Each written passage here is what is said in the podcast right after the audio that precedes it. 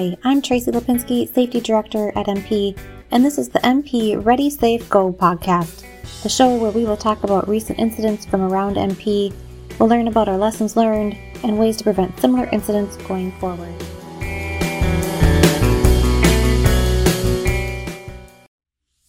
Hello, everyone. Thank you for joining our MP Ready Safe Go podcast, podcast where we review the incidents for over the last short duration. Today we're going to be going through the incidents from the last month and a half.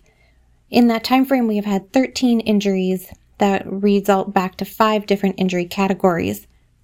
The first two injuries resulted from using a ground rod pounder and causing a laceration to the hand and then a contusion or a bruise on our, a person's shin. Uh, both incidents resulted from lifting that ground rod pounder too high and missing the ground rod on the downward motion. So some contributing factors obviously are that added applied force that we're using to pound that ground rod into the ground, the actual physical weight of the ground rod pounder, we're working with gravity, and then also lifting that, that pounder higher than the ground rod being driven. So some lessons learned, um, taking it slow, ensuring we're not lifting that ground rod pounder higher than the rod being pushed in, only using as much applied force as necessary, not going uh, too hard or too much exertion. And then wanted to communicate with everyone that we are looking at uh, two different powered ground rod driver options to be able to phase out the manual ground rod pounders. So please look for more information coming on that in the future. Next, we had four instances of lacerations to the hand. Three lacerations resulted from cutting fiber or duct, and one laceration was from hitting your hand, their hand with a hammer while driving in a post for a sign. Some contributing factors obviously cutting towards yourself, improper hand or finger placement, applying that extra force to cut through that material, and drive that sign in, and then also work gloves not being worn. Lessons learned our last line of defense is our PPE, and so if we wear that minimum of a cut level 4 work glove, that would have prevented at least three of those lacerations from occurring. So ensure we are always wearing our PPE at all times, which includes work gloves. Making sure we are cutting away from ourselves, so using the right method of cutting, using the right tool for the job, and then being aware of our finger or hand placement to prevent that caught in or between injury.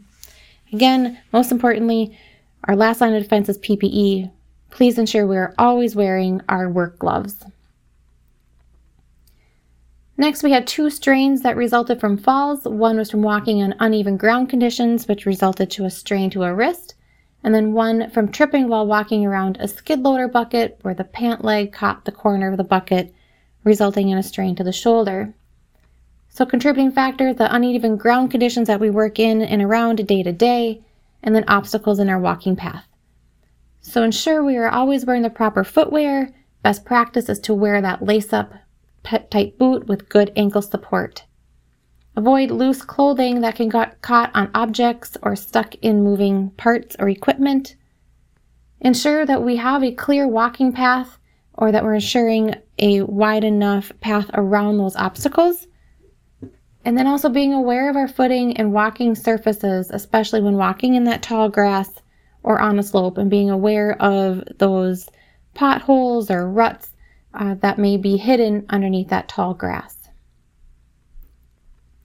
We had two separate instances of strains resulting from pulling fiber and swinging a sledgehammer so being aware of our body position to avoid that twisting and reaching motion or twisting and lifting motion, and then also repetitive motion with the swinging of the sledgehammer. So again, body position is key here to avoid our back injuries and our neck injuries. Position ourselves so we can limit the amount of twisting or reaching that we need to do in our work processes.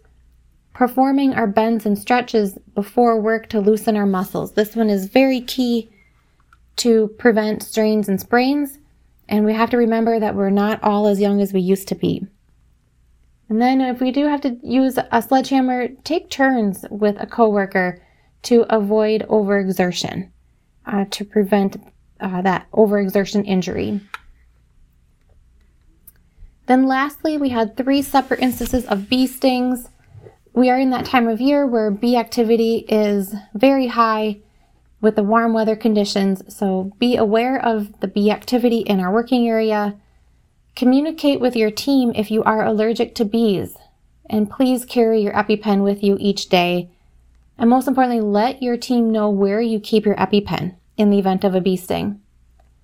And if we do have uh, hives are present in our work area or there's a concentrated bee activity in our work area, we we may use wasp or bee spray but please be aware of where you're spraying that wasp or bee spray to not spray others.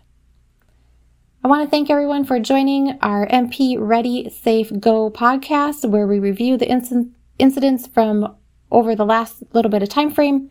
Again, there were 13 injuries over the last 45 days. We want to review these so we can learn from them to prevent uh, future similar situations from occurring.